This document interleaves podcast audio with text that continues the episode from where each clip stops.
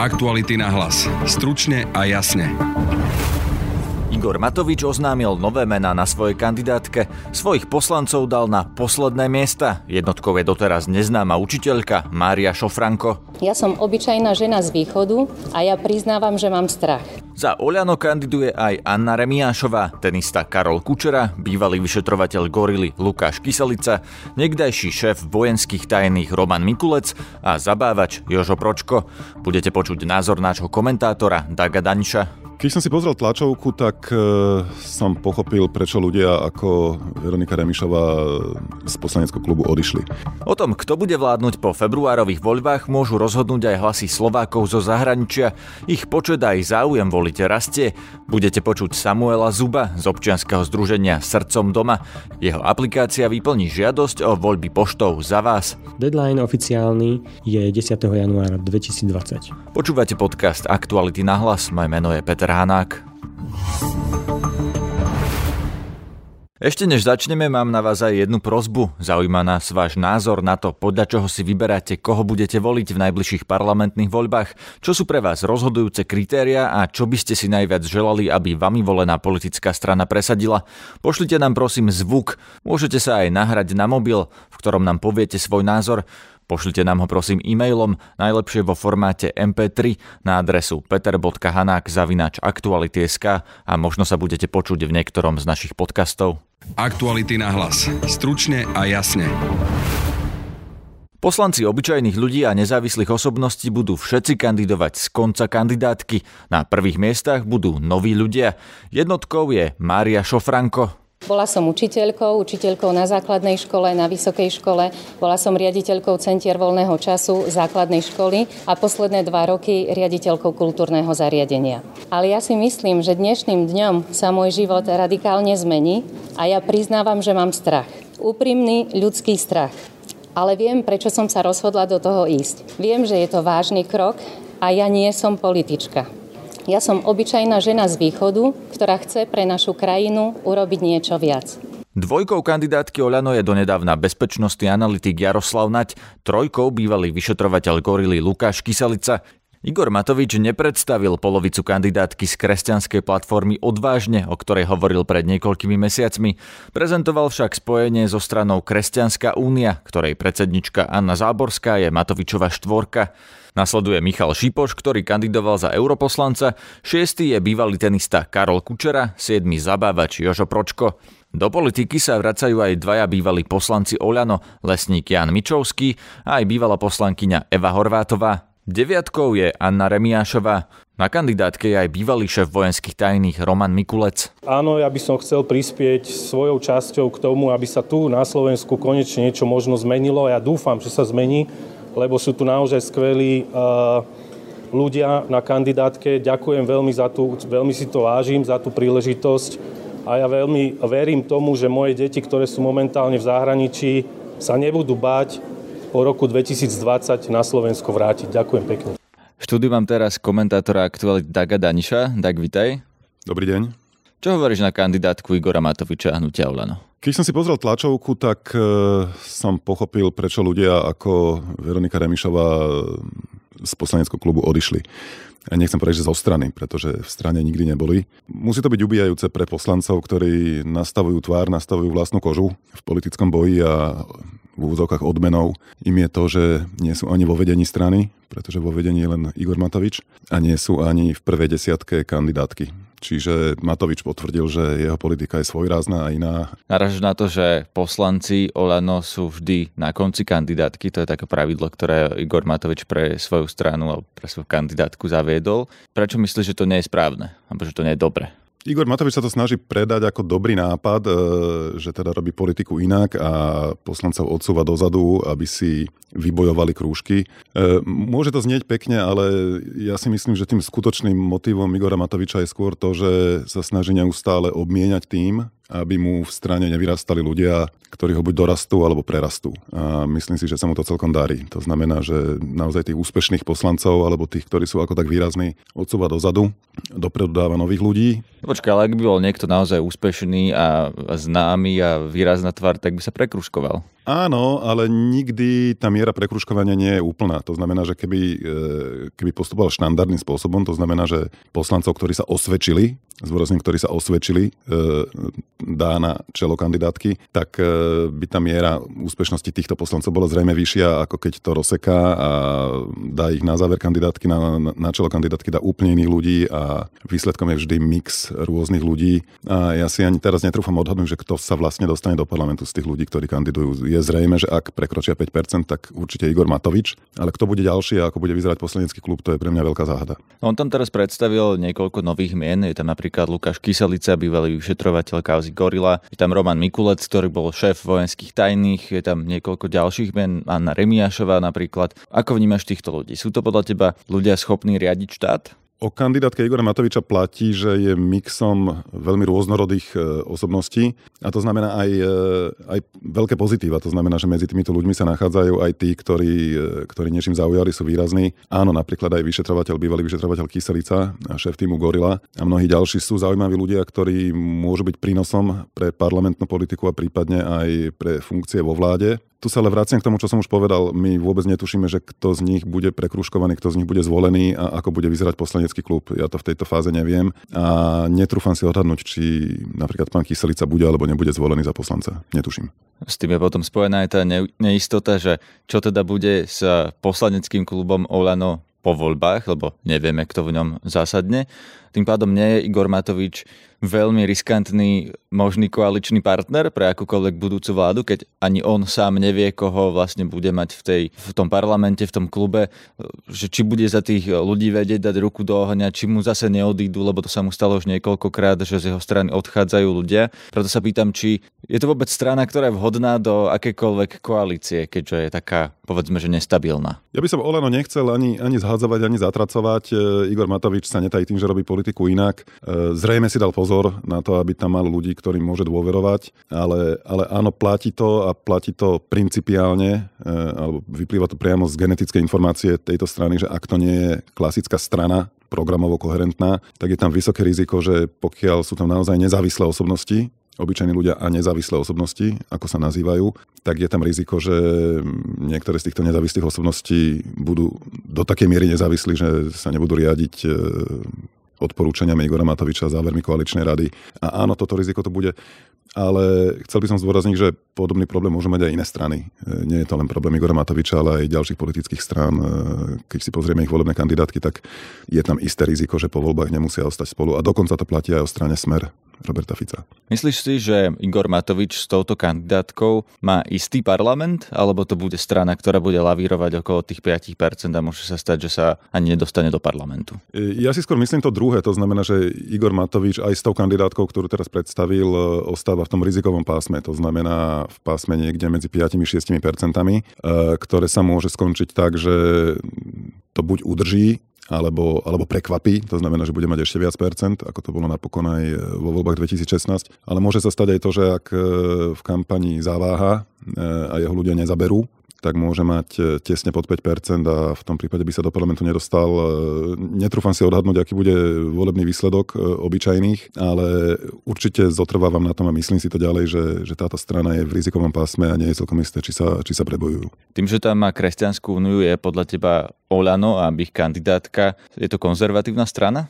Tu treba povedať, že nejde o nič nové. Olano bola vnímaná, myslím si, že už od začiatku ako strana, ktorá je síce v strede, ale viac konzervatívna ako liberálna. E, vždy boli považovaní za, za kresťansko-konzervatívny poslanecký klub, kde mali zastúpenie aj takíto ľudia a mm, nemyslím si, že priniesol teraz niečo nové e, do tejto volebnej sezóny a, na volebnú kandidátku 2020. E, Isté je tam, je tam badateľný, badateľná istá snaha súťažiť z KDH, však napokon aj, e, aj súčasný šéf KDA Hlina bol pôvodne e, v poslaneckom klube Olano.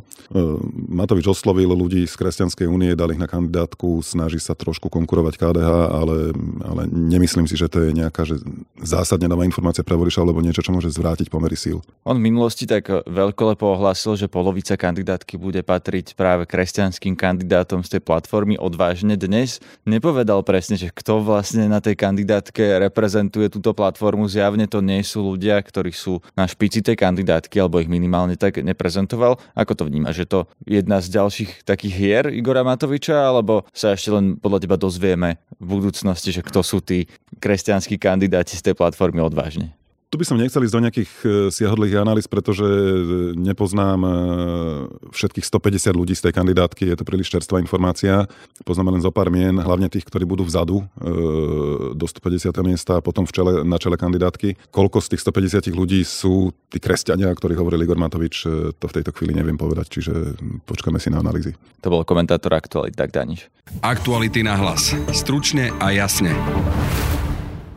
Štúdiu mám Samuela Zuba, zakladateľa a predsedu občianskeho združenia Srdcom doma, ktoré teraz upozorňuje na to, aby sme nezabudli na voľby zo zahraničia.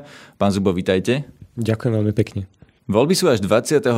februára. Prečo by sme už teraz podľa vás mali riešiť voľbu zo zahraničia? Už teraz treba o to žiadať? Určite áno. Nemali by sme to nechávať na poslednú chvíľu, pretože o chvíľu sú tu Vianoce, potom zase skúškové obdobie na vysokých školách. Je, existuje strašne veľa vecí, kvôli ktorým na to môžeme zabudnúť. Ďalšia vec je, že po Vianociach budú mať strašne veľa práce aj úradníci na obecných úradoch, na ministerstve a nebudú stíhať tie žiadosti vybavať. Takže ak chcete mať istotu, že budete naozaj môcť voliť zo zahraničia, zahraničia poštou, mali by ste tú žiadosť odoslať najlepšie ešte dnes. A kedy je deadline?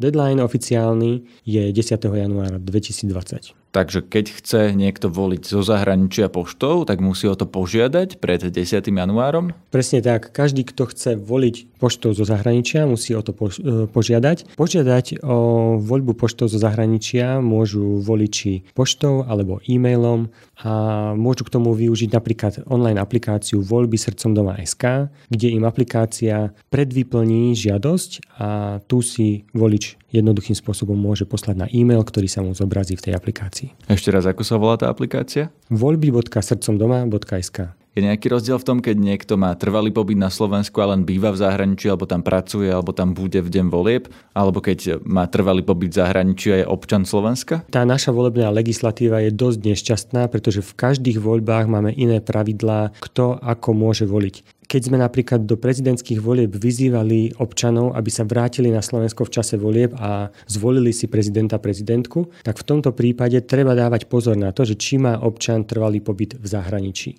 Ak si totiž odhlásil trvalý pobyt zo Slovenska, tak jeho jedinou možnosťou je voliť poštou zo zahraničia. Neexistuje žiadna možnosť, aby sa vrátil na Slovensko a volil tu. Takže takíto ľudia, ktorí nemajú trvalý pobyt na Slovensku, musia voliť zo zahraničia poštou. Musia o to požiadať. V opačnom prípade, ak do 10. januára nepožiadajú, tak vlastne nebude im umožnené voliť vôbec. Presne tak. Do toho 10. januára to sa počíta aj so všetkými opravami, že napríklad ak to pošlem 9. a pomýlim sa, tak už nebudem môcť voliť? Toto je otázka na ministerstvo vnútra, alebo dokonca na konkrétny obecný úrad, pretože každý ten úrad môže si vyložiť ten zákon podľa seba. Najpraktickejšie asi by bolo, keď ľudia prídu na Vianoce domov, aby si to vybavili niekedy medzi sviatkami. Najpraktickejšie by bolo, keby ľudia, ako som povedal, neodkladali odoslanie žiadosti a aby po troch dňoch dňoch, pracovných dňoch, keď nedostanú odpoveď od toho úradu, aby zdvihli telefón a zatelefonovali tam a uistili sa, že či tá žiadosť im naozaj bola doručená. Kto sú tí voliči zo zahraničia? Aké máme s nimi skúsenosti z predchádzajúcich volieb? Sú to ľudia, ktorí volia nejako inak, ako volí väčšinová populácia? Povedzme, že voliči, ktorí volia zo zahraničia, tak sú aktívni mladí ľudia, napríklad s vysokoškolským vzdelaním, ktorí sa zúčastňujú nejakých medzinárodných projektov alebo študenti vysokých škôl v zahraničí. Musíme konštatovať, že títo ľudia, ktorí cestujú po svete, majú možnosť porovnávať vôbec fungovanie rôznych štátov a štátnych inštitúcií. Osobne si myslím, že ľudia s takýmito skúsenosťami by mohli veľmi zodpovedne rozhodovať o budúcnosti Slovenska a mali by to využiť. Proti tomu sa dá argumentovať dvomi spôsobmi. Jednak, že tí ľudia nežijú na Slovensku, čiže prečo by mali rozhodovať o osude Slovenska. A bod dva, to, čo ste povedali, že by mali byť zorientovanejší. No napríklad Turci, ktorí žijú v Nemecku, pokiaľ viem, volia Erdoána, čiže nie sú to práve takí tí, povedzme, voliči, ktorých by si predstavovali pokrokovejší Turci. Moja otázka je, že kde je potom záruka, že vlastne tí ľudia, ktorí sú v zahraničí, sú naozaj podľa vás zorientovanejší a či by mali voliť, keď nežijú na Slovensku? Predovšetkým treba povedať, že ľudia, ktorých zaujíma situácia na Slovensku a ktorí volia zo zahraničia, tak v 80% ide o občanov, ktorí majú stále trvalý pobyt na Slovensku. To znamená, že ide o občanov, ktorí častokrát žijú na Slovensku, ale len cestujú za prácou alebo vzdelaním na krátkodobé pobyty. Tí, ktorí dlhodobo žijú v zahraničí, málo kedy chcú participovať na veciach verejných. To nám vyplýva aj z návštevnosti na našej stránke voľby.srdcomdoma.sk. Druhá vec, pokiaľ ideme hovoriť o tom, že kto má právo voliť v tých ktorých voľbách, tak ústava na to dáva dáva jednoznačný, jednoznačnú odpoveď. Ústava hovorí o tom, že každý občan, ktorý má 18 rokov a viac, má právo zúčastňovať sa vecí verejných. Koľko je vôbec voličov Slovákov v zahraničí? Koľko volilo v minulých voľbách poštou? Tie odhady sú veľmi variabilné. Počkajte, ale pri parlamentných voľbách sa nemáme odhady, ale presné číslo. Koľko je ako občanov v zahraničí? Pýtam sa na počet voličov. Koľky volili? V minulých voľbách volilo okolo 17 tisíc voličov.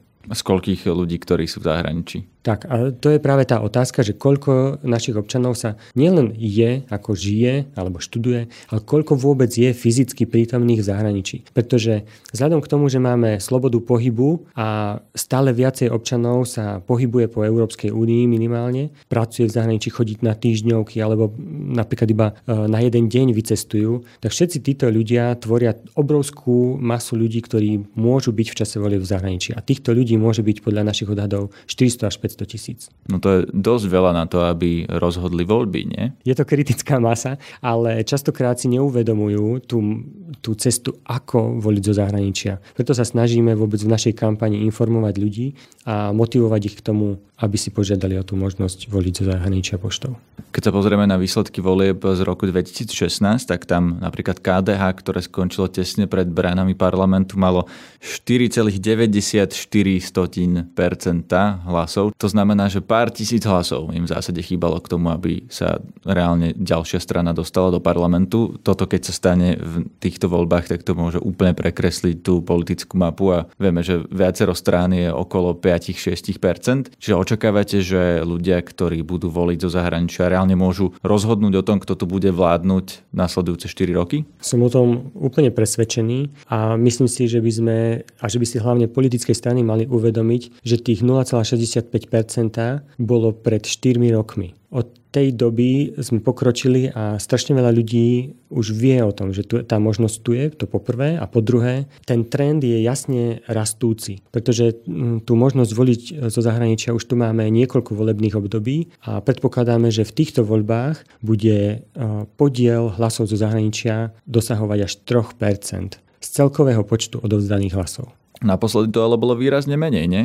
Bolo to 0,65. Ale ten trend, hovorím, je jasný. Pretože kedysi, keď sa zavádzali tie voľby, nikto o tom netušil. Ani sa tomu nevenovali nejakým spôsobom. Možno médiá, možno politické strany. Ľudia sa o tom nedozvedeli. Ale teraz už majú tú skúsenosť opakovanú, že mohli voliť zo zahraničia. Takže predpokladáme, že to bude opäť viacej. A predsa len z 0,6 na 3% to by bolo koľko? 5 násobne, 6 násobne viac? Záleží od toho, koľko ľudí bude voliť. V Rakúsku toto hlasovanie zo zahraničia alebo poštou dokonca spôsobilo opakovanie volieb, ktoré boli veľmi tesné, tam ústavný súd to rozhodol. Nemôže aj na Slovensku nastať takýto nejaký problém, že napríklad tie hlasy zo zahraničia by boli ťažšie spracovateľné alebo že by mohli v podstate ohroziť ten výsledok volieb? Tu by som povedal, že nič také nepredpokladám, pretože jednak eh, hlasy voličov, ktoré, ktorí majú trvalý pobyt v nejakej obci, smerujú obciam a tam sa normálne zarátajú ako ostatné hlasy, ako keby bol občan vlastne fyzicky prítomný eh, v obci v daný deň. Pokiaľ ide o hlasy občanov, ktorí majú trvalý pobyt v zahraničí, tak tých bolo aj v minulých voľbách o mnoho menej. To bolo asi hm, ani nie 2000. Takže to ministerstvo vnútra, ktoré má na starosti vlastne tento okrsok, tak sa vlastne ani nezapotí týmto. Takže vlastne tie hlasy, ktoré pošlú ľudia poštou, budú z tých obálok odlepovať a kontrolovať až tie volebné komisie v ten deň volieb. No ak chcete ísť takto do detailov, tak ono to funguje tak, že volič e, si vyberie z hlasovacích lístkov strán, ktoré obdrží na svojej adrese v zahraničí jeden. Ten môže, na to môže niekoľkých e, preferenčne zakrúškovať a potom to vloží do tzv. návratovej obálky. Tú návratovú obálku ešte vloží do ďalšej obálky a až na tú na, e, napíše svoje meno a pošle ju poštou. No a keď dorazí táto obálka na obecný úrad, tak tá prvá sa rozlepí, na ktorej je meno, zahodí sa a tá vnútorná obálka s hlasovacím lístkom sa vhadzuje do urny. Takže keď sa zamiešajú, nikto nevie, kto vlastne volil ako. To bol Samuel Zubo z občianskeho združenia Srdcom doma. Počúvajte nás aj zajtra. Zdraví vás Peter Hanák. Aktuality na hlas. Stručne a jasne.